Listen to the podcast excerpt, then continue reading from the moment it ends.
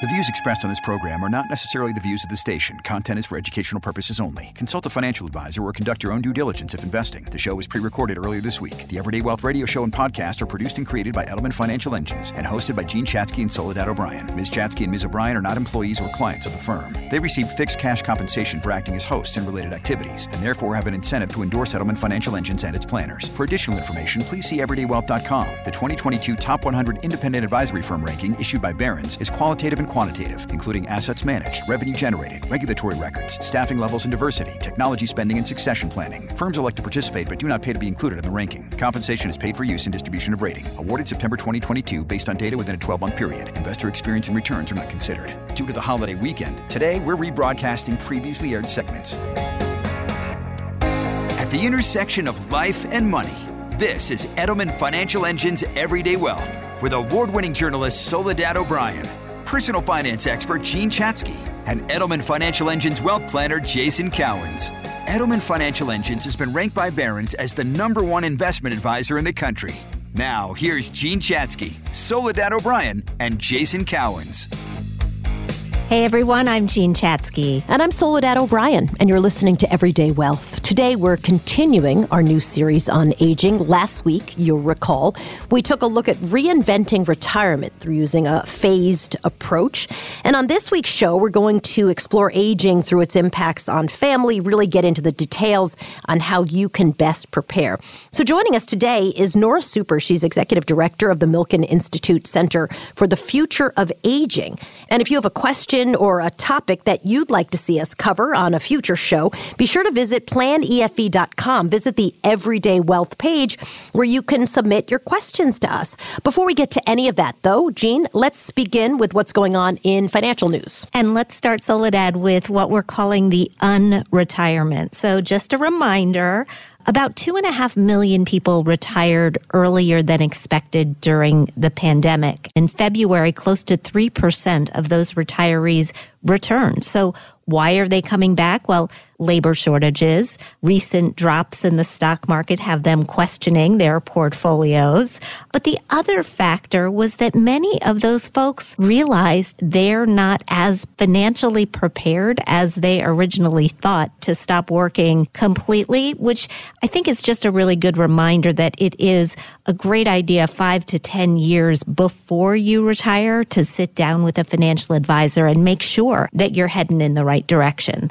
Also, last week, we had a bipartisan 401k bill pass the House. And when I say bipartisan, the vote was 414 to 5. It's not law yet. The Senate still needs to consider action on the bill, but given that huge margin in the House, it's a pretty good shot that it's going to pass. So let's go over what it's likely to do. First of all, enrollment in a 401k will become automatic at companies that have more than 11 employees. Doesn't mean you have to be in, but it does mean if you don't want to be in, you're going to have to opt out. Also, the size of those catch up contributions that people are able to make for retirement are going to jump. For people who are 62, 63, and 64, they're going to jump from the current $6,500 to $10,000. And you'd be able to delay pulling money out of your retirement accounts, making those required minimum distributions until age 75. So we're going to keep you up to date as it happens. Finally, one more thing, and I thought Soledad, you would like this story. If you were watching the markets earlier in the week, you saw Twitter stocks soar about 30% when Elon Musk revealed that he had taken a 9% stake in the company. And Soledad, he tweeted about 3,000 times last year. And I just want to know if that's more than you. No, I tweeted probably more, but he's not shy about using Twitter to stir things up a bit. So it could get very messy, and uh, investors super happy. Yep. People who use Twitter less happy. Of course. That's my non official analysis of the data that I've seen by just w- watching people post about Elon Musk. That's how I read the situation as well. So, as I mentioned, we've got an interview today with Nora Super from the Milken Institute. She's the executive director there for the Center for the Future of Aging. Her job is to really think about strategic direction around healthy longevity and then how that intersects with financial wellness. So nice to have you as a guest, Nora. Thanks for talking with us. I know you've done a, a ton of research on brain health and dementia. Talk to me a little bit about that piece of it, along with the financial and then emotional impact that it has on both the person who's dealing with those diagnoses and also the caregivers. Great. Well, thank you for having me. Soledad and Jean, it's so wonderful to be part of this discussion and so timely for today. I've been working in the field of aging for a little over 30 years. You know, I got interested in these issues early on in my career, but the issue of dementia is very personal to me. My father had Alzheimer's disease and his three siblings as well. So our family really experienced it firsthand, but millions of Americans and really people throughout the world are going through this today. In the United States, about 6 million people live with Alzheimer's disease and dementia, and we expect those numbers to increase. Now, this is mainly due to good news. We have had medical advances and public health advances that have allowed us to live longer than ever before. But unfortunately, there's no cure for Alzheimer's disease or dementia right now, and age is the longest risk factor you know, what we saw in caring for my dad, who was a medical doctor, and my sister and I know enough about health insurance and information to be dangerous, but certainly to advocate on his behalf. The way he was treated in the healthcare system, you know, there was so many indignities in his care. And I really came out of that experience realizing, you know, here we were a family of privilege. My dad was a doctor. We have white European descent and even with that privilege, we were treated so badly in the system. And unfortunately, older people today are really discriminated against because many in the healthcare system think that their lives are over and why should we worry about them? I just shuddered to think about this was our experience. What would this mean for people of color who have been traditionally discriminated against, people who might not speak English, people who certainly don't understand the healthcare system the way my sister and I do? And set up something we call the Alliance to Improve Dementia Care to try to make it better for everyone. Talk to me a little bit about one of those indignities. I know what you mean because my mom had dementia probably for seven years. So I would love for people who might not know specifics of what you're talking about? Give me an example. One image that just is still implanted on my mind. One time when my dad had been hospitalized, it's very common for people with dementia to have multiple um, chronic conditions that they're caring for. And unfortunately, our healthcare, long-term care systems don't always take into account that these people have cognitive decline. So their ability to understand, to listen, I mean, this was just exacerbated during COVID when people with dementia weren't even allowed to bring caregivers into the rooms with them. So no one to help translate that information. The indignity that we remember the most is my sister had a full-time job. She was caring for two kids of her own and my dad lived closest to her. The hospital called her and said, you know, your dad's being discharged. Come and get him. And she said, well, I can't. I'm at work and, you know, I have two kids and can you at least keep them till five so I can work this out with my husband and we can, you know, figure out how to come get my dad from the hospital. And they said, no, we need the bed. We need to discharge him now, which is just an indictment to me of our healthcare system that it's more important to be able to charge people, another person for that bed than to really treat the one who's there with care and dignity. So when my sister finally arrived to find my dad in a wheelchair in the middle of the hospital corridor mm. and he had soiled himself. This was in a major university medical center. Again, my dad was a chief of psychiatry at a major hospital in his career. And here he was just left alone with the indignity of not being even changed you know, I just share that with people because it was awful for all of us to think about my dad being treated that way. Hey, Nora, the thing about a dementia diagnosis, it can last a long time, right? We are really instructed to think about needing long term care for no more than three years in general. What's the best way to think about preparing yourself for a financial situation or the possibility of this happening in your life? That's a great question, Jean. And yes, on average, people live uh, five to seven years after a dementia diagnosis, but some people live as long as 20 years. And it's really hard to predict. So we recently wrote a paper with the Retirement Income Institute that looks at the risk of long-term care, uh, the risk to your financial security and retirement explored these issues that you mentioned and try to give people some tips to better prepare. You know, in our case, my father had a state pension which helped us pay for his care. So we didn't have to worry about it until the very end when he was in a nursing home and it was $6,000 a month. I have a big family. We were able to all divide it, but too often people have to spend down to be on Medicaid and lose all of their assets at retirement. And this impoverishes many people. I think the best thing to think about is the income that you have. There's some products on long-term care insurance. There are other ways that you could protect against this with hybrid life insurance plans that are coupled with long-term care insurance. We also have long-term care annuities. You know, as part of the Retirement Income Institute, we really advocate for lifetime income. So this pension that my dad had was an annuity that came in every single month that we could count on until the day he died. Most people don't have those types of pensions anymore, but you can purchase annuity products. So that can really help to prepare for these long-term care expenses. Nora, we were just diving into some of the positive impacts that people can have on their own lives by doing a little bit of planning.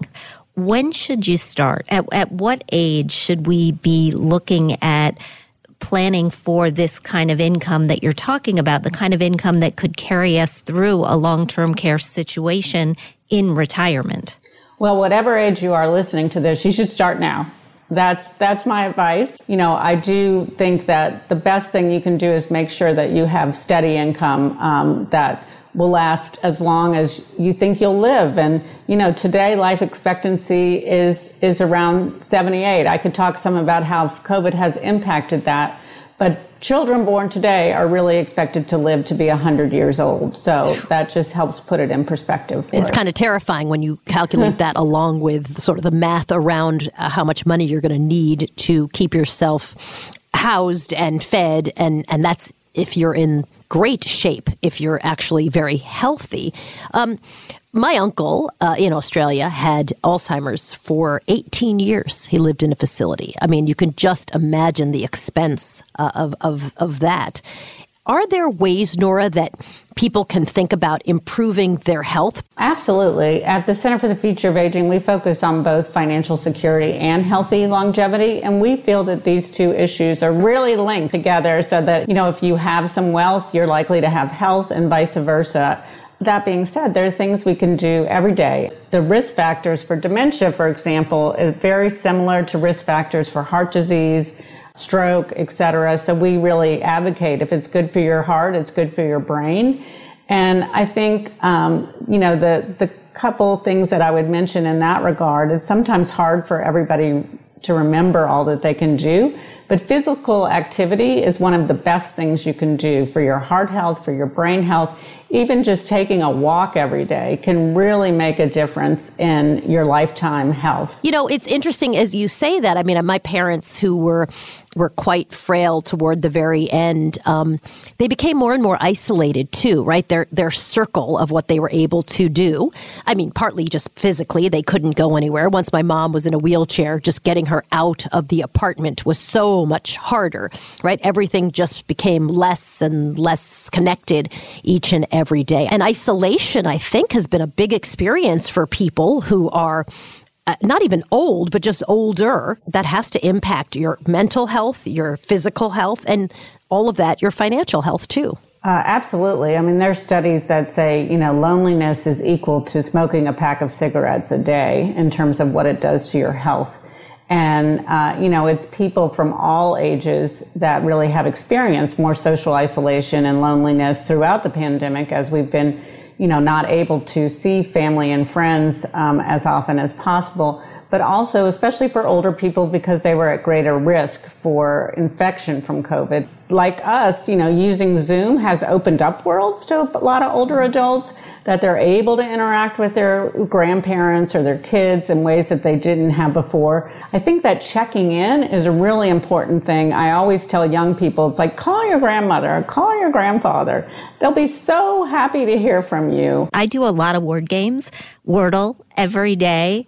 Uh, the the New York Times spelling bee, a whole bunch of them, and, and Sudoku. And I'm always thinking, okay, this is going to be really good for my brain health down the road. I think the research on whether these sorts of puzzles work is actually kind of mixed. Maybe you can enlighten us on that. But what what are the signs of cognitive decline? What are the things that we should be on the lookout for? Well, you know, we know now that you're likely to be developing dementia about 20 years before you see any symptoms. And there's, you know, some good news on some, you know, blood based tests that will be able to detect this very early. But for now, you know, this is a money management show. I will say money, uh, the ability to manage money is generally one of the first signs that people can see. How do you see it? How does it show up? So I just want to say there's a big difference between normal aging and cognitive decline. And a lot of people think that it's inevitable that you'll get cognitive decline. And that's not true. So even in your 80s, it's about a third of the population that has cognitive decline. So two thirds of us will be, you know, fine. We may forget our keys. Sometimes we may forget somebody's name. That's normal. What's not normal is if you forget how to drive to the grocery store, someplace that you've been uh, many times. If you uh, forget what household items are used for, you'll find people sometimes put things in the wrong place. They'll put their clothes in the refrigerator or their food in their closet.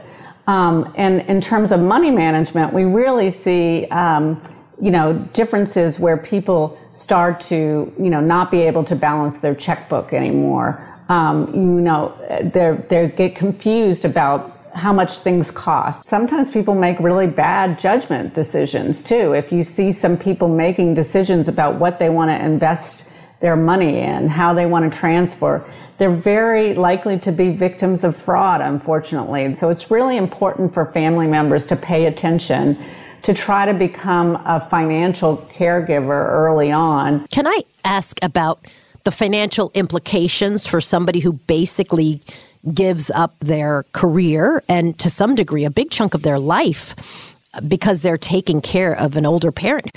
Is there anything in place for people who are caregivers to help them replace a lot of the income they're going to lose if, in fact, they step away from work in order to take care of an elderly parent who needs a lot of support? Yeah, unfortunately, our country doesn't do much. Women tend to be the ones who do this, it's how we're socialized. And unfortunately, because of the income gaps between men and women, it makes more financial sense sometimes for the woman to drop out of the workforce and the man to stay in the workforce. But this perpetuates this income inequality over time for women. Their own health deteriorates as they're caregivers. 83% of caregiving in the US still comes from family members, friends, or other unpaid caregivers. One thing we're really advocating for is paid family leave. Um, and, you know, this has been brought up in Congress um, as something that's really important. And we're really one of the only countries, developed countries in the world that doesn't have paid family leave. But the good news is, is that several states have started to adopt it. At the beginning of 2022, we have nine states in the District of Columbia that have uh, done this. So the good news is to look into what you're entitled to in your state. And if you're not entitled to it, reach out to your member of Congress and say, I want this. I shouldn't have to leave, you know, quit my job to take care of my family member. Three tips for people who are looking at their own financial situations and looking at the fact that, yeah, we probably are going to live a lot longer than we ever expected. What do you do right now to set yourself up?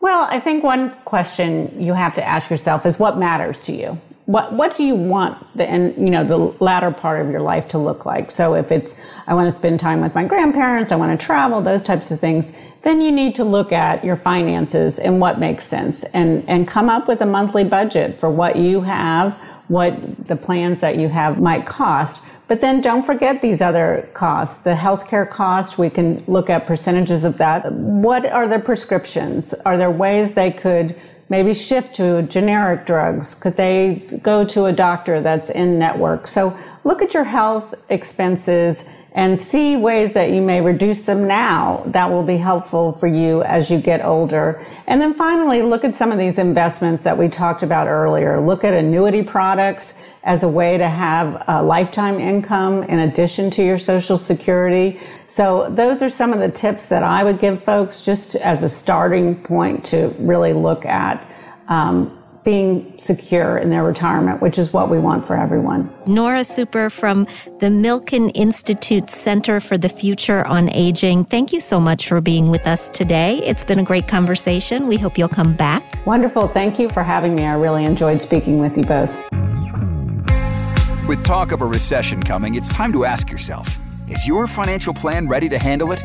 Talk to an Edelman Financial Engines wealth planner and learn how to help prepare for whatever lies ahead. Call 833 PLAN EFE or visit planefe.com to get connected. So every week we are guided by experts from Edelman Financial Engines. These are the folks who work with clients every single day to help them get their financial lives together. And today we're happy to welcome back Jason Cowens. Jason is a wealth planner from Chandler, Arizona. So good to see you, Jason. Good to be back. Good to see you both. Hi, Jason. Thank you. So let me ask you a question because Nora mentioned annuities and very much a fan. Do you have clients who talk to you about annuities as something something that they'll be able to rely on as they age? Oh, absolutely. In Arizona, we have a very high tendency to have clients or new clients come with existing annuities. And what we tend to do is really review them. Let's look at the bells and whistles that's unique about your annuity to make sure it's aligning with what your future goals are. But fundamentally, we're not big fans of general for annuities. Annuities aren't bought, they're sold. And a lot of the way the annuity agents present it is they talk about the safety of it without really going over the liquidity, the cost, some of the other expenses. So they're not inherently bad, just a lot of times clients aren't aware of how they work. I agree with you, Jason, on that point, but I tend to be more of a fan of these products than you are. And why? Yeah, here's why. So I'm not advocating that people take their entire retirement stash and use it to buy an annuity, which basically provides, like Nora said, a paycheck that will last with you in many cases as long as you live and your spouse lives, depending on how you structure it. But I do think knowing that your fixed expenses in retirement are covered. You don't have to worry about what it's going to cost to keep a roof over your head or to make Medicare premiums each month is a way of taking a lot of stress out of the equation, no matter what the markets do. Just having that peace of mind actually makes people happier. And there's been some research that shows retirees don't spend down their assets, especially their principal. There's this fear of digging into my principal and spending too much. But the people who have annuities actually feel a little bit more able to live life on their own terms. Well, and I agree. There's absolutely some value in, we'll call it that happiness index. My fear, though, was that client who has this fixed annuity coming in that fixed annuity portion may not be keeping up with inflation. And as you both know, we're in this really high inflationary number. And if they've had this annuity for five or 10 years, they may be so far behind inflationary needs that now they're dipping more into their wealth than they realized. And what I found is a lot of the clients who inherently have some annuity, their investments are also conservative.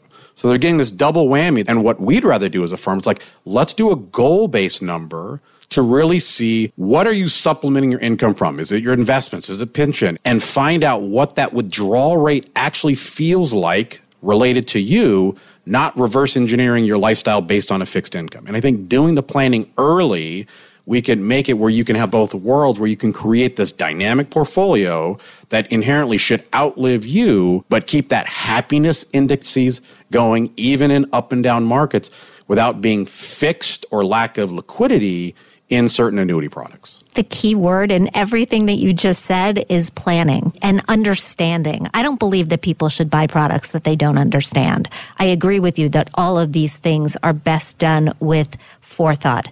We're in a world where annuities are changing and many annuities have already changed. And because of the Secure Act, we were talking a little bit earlier in the show about Secure 2.0. Well, Secure 1.0 cleared the way for annuities in 401k plans for 401k providers to allow you to annuitize some of the money that you have built up. That's going to continue to play a role in people's understanding of these products. As that industry evolves and makes it better for the participant and being in the 401k makes it an easier option, it makes it easier for us to plan on if they're coming to us with that option what makes the client happy, but at the same time not being so conservative. And I'll use exactly what you said. They're also introducing the ability to buy crypto assets in the 401k in the new versions, right? So we want to make sure clients understand what they're buying, even when we can't actually physically manage it. One other concern about the annuities is the lack of flexibility oftentimes. So when you lock up that money, you may be stuck in it for some set period of time that has a surrender schedule. So maybe two years into it, you say, I desperately need money out of my annuity. Well, if you're only two years into it, you may only have access to what they call a 10% free withdrawal amount, but that may not be enough to cover what you need. So if you need more than that, in order to take money out, you may be hit with a surrender cost for the value you're taking. So that's another lack of flexibility that some of those annuities give you as well. I get it. It's a reason that I don't advocate for annuitizing everything. It's not just the growth that you need with your portfolio, but you need some flexibility as well. And all of these things should be carefully considered. We just pulled a big piece of research out of the field at Her Money. One of the big findings was that when it comes to accumulating assets for retirement, people really understand how to do this. We have learned since 401ks were invented 45 years ago how to save. We have learned how to invest that money. We have no clue when it comes to making that money last. We are just scratching our heads and it is as big and as important a piece of the puzzle, if not more important. And it's just another reason why if you've been accumulating and you don't know what you're going to do next, you got to talk to somebody. You got to get some help. Oh, I agree. And, and the, the paying yourself, starting early, that's the great way to accumulate wealth. And really, the goal as a planner here is to let's direct your effort right? Let's make sure it's in line with what you're doing. Let's make sure you're not being too aggressive or too conservative. So I absolutely agree. Accumulate wealth. We'll figure out how to help you spend it later. I can even help with that, how to spend it. Come on. Uh, you know, I'm always curious. I've found that people who become caregivers, often they're just completely gobsmacked. Like you might prepare for your retirement, you might even prepare for needing long term care.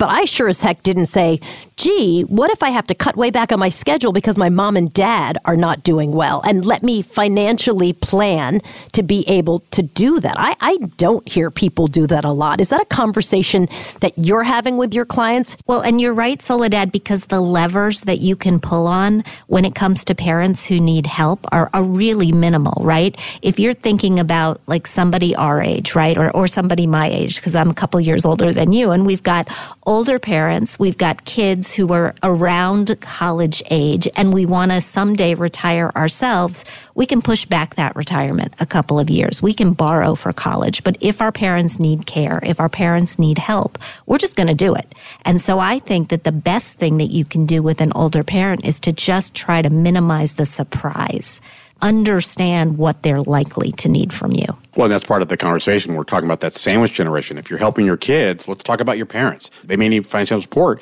and I need to make sure if it's going to happen day one of retirement, we plan for it as another expense item. So oftentimes I'm saying, Tell me about your parents' situation. Are you the executive of their estate? Are you going to be their caregiver? Is one of the two of you possibly going to stop working and thereby not be able to contribute to your 401k or thereby not adding more money to it? And having those conversations on the front end is part of that early engagement because this planning is a family affair. So now let's shift the conversation. We're going to do a deep dive into paying for health care because that can be a really big portion of some of these high costs. In fact, it's one of the top three costs for retirees. Healthcare costs have just been growing at well above the rate of inflation for quite some time. Half of Americans age 50 to 64 are worried that they're not going to be able to afford health care after they retire.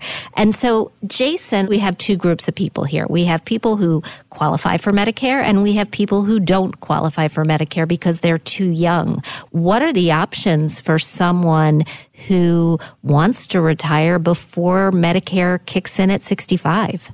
We want to look at that 62 year old and go, what does this next three years look like? Right. So if they came from a workplace plan, they'll have access to Cobra. But Cobra really only covers them for 18 months and it may be very expensive. They can also look to healthcare.gov to look at the Affordable Care Act, to look at that pricing structure. They can also consider, if they have a spouse, jumping on their spouse's uh, work benefits. Yeah, now that's interesting. My husband has been in this situation for the past few years. He retired before age 65.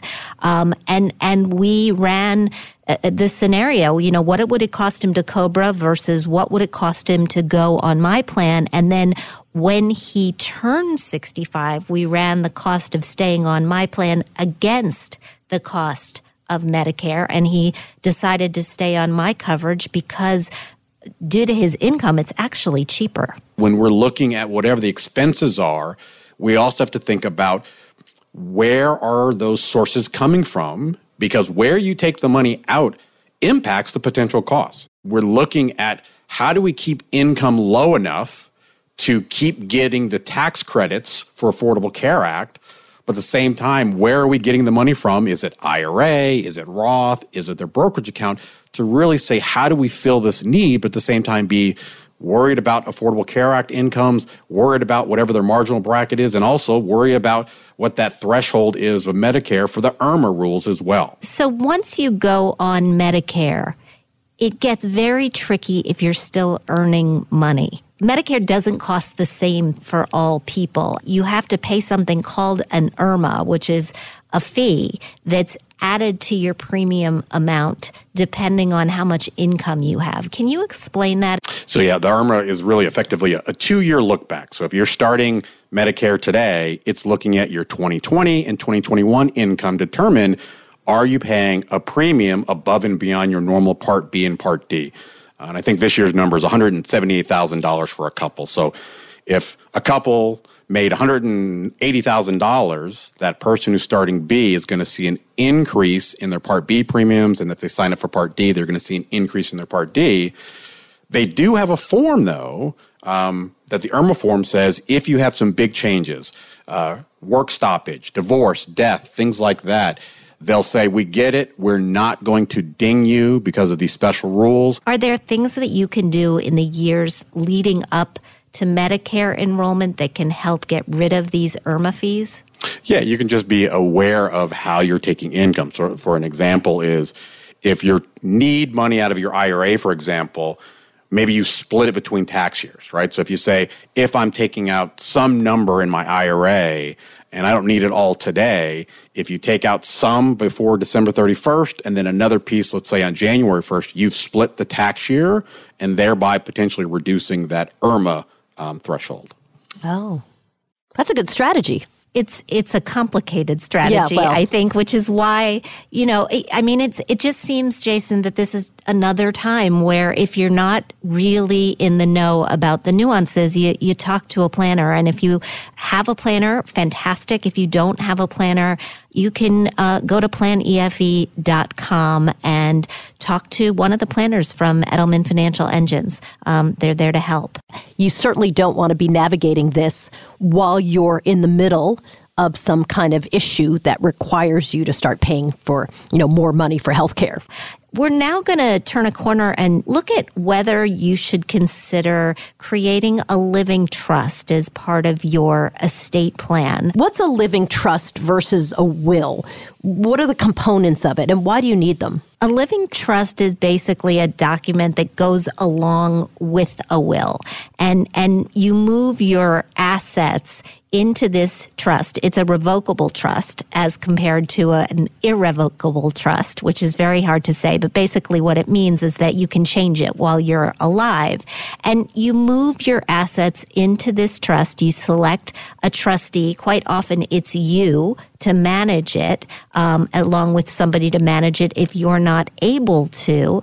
And it, it's basically a way to avoid probate. Also, it's private. I remember when Jackie Kennedy Onassis died, all the details of her will became public and we could open the New York Times and we could read about everything that was said. And if she had had a living trust, which weren't as popular then, none of those things would have been public. So, Jason, when it comes to who needs one and who doesn't need one, what are your thoughts? I, tend to look at the option on complexity, right? So I would say those that tend to need trust are those with uh, blended families, uh, large estates, uh, properties in different states. Um, concerns with kids, things like that. So those are usually really good trust candidates. But doesn't a will help you avoid probate? I mean, isn't that the whole point of a will? You name who gets what, and then boom, you die, and everybody no, gets what I, they're supposed to get. No, unfortunately, the will still causes your state to go through probate. And, and, like Jean talked about, it makes it a public affair. Probate in some states is very, very simple, but probate in other states is really complicated. And if you own property in a couple of places, then you have to go through two different probate processes. You and I have talked a lot, Soledad, about how not enough people have wills. Still so how do we to this day? I mean, do, honestly, come on, people. It's exactly. like the bare minimum. It takes no time at all. And honestly, you're not really protecting your family members if you, you know, if something devastating happens. Well, you're not protecting your kids either. I mean, a will is the only document that allows people to name guardians for their kids. And so if you don't have a will, you have not named guardians. And I just think that's unconscionable. Um, so get a will. We were talking earlier, obviously, about cognitive decline. Can a, a, a living trust help when that starts happening? Can that be protective? Oh, absolutely. And that's the unique thing about the trust that the, the trust begins its relationship starting day one. So, really, the trust should have other pieces in there, which are power of attorney, medically and financially, the advanced directives, all those things. And using Nora's example is allowing her sister to talk on their father's financial ability is probably a priority. But if you don't have those documents, if someone's in cognitive decline, it's much harder to create those documents because you have to have the faculty to be able to sign those documents. I really like having these trust documents and going through them. It was really, um, I thought it was really helpful. Creating the trust is one piece of it. The next piece is funding the trust. And sometimes what I found is this is the piece that's lacking. So I have clients who go through the trouble of creating a trust and, and maybe they did it themselves. They fail to fund the trust, which means putting the assets title in the name of the trust to actually have things owned by the trust, because the trust is really a separate relationship. That if it's not owned by the trust, it potentially goes through probate.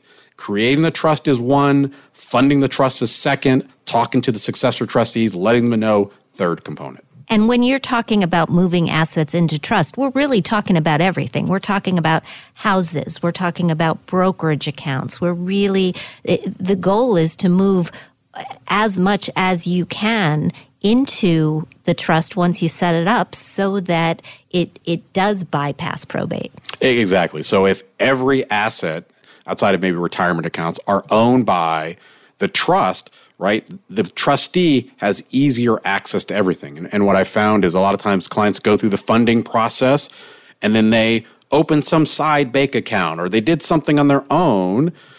And that small account creates some headache for the executor because if it doesn't have the name of the trust, it's potentially going through probate. If you want to talk to someone, give us a call. We're happy to help. Just call 833 PLAN EFE to schedule an appointment with a wealth planner. Call by Tuesday, April 12th at 10 p.m., and you'll get a free retirement review and financial plan. There is so much here, so we'll come back to this topic. We're going to continue this series on aging throughout the year, but next week, uh, we're jumping to a potentially earlier time in people's lives. We're focusing more on the road to empty nesting, so be sure to tune in for that. That's our show for today. If you have a question you want us to answer or a topic you'd like to have us discuss, visit us at planefe.com. Go to the Everyday Wealth page. If you missed last week's show, you can download the podcast there or really wherever you get your podcasts. We'd like to thank Nora Super from the Milken Institute Center for the Future of Aging. And of course, thank you, Jason Cowens, wealth planner with Edelman Financial Engines. Always nice to see you. Thanks. Always fun. From Soledad and from me, have a very good week, everybody. You've been listening to Edelman Financial Engines Everyday Wealth with Soledad O'Brien, Jean Chatzky, and Jason Cowens. Tune in each week for fresh and compelling insights and strategies to help elevate your financial potential. To learn more, visit our website, everydaywealth.com, or find our show wherever you stream your favorite podcast.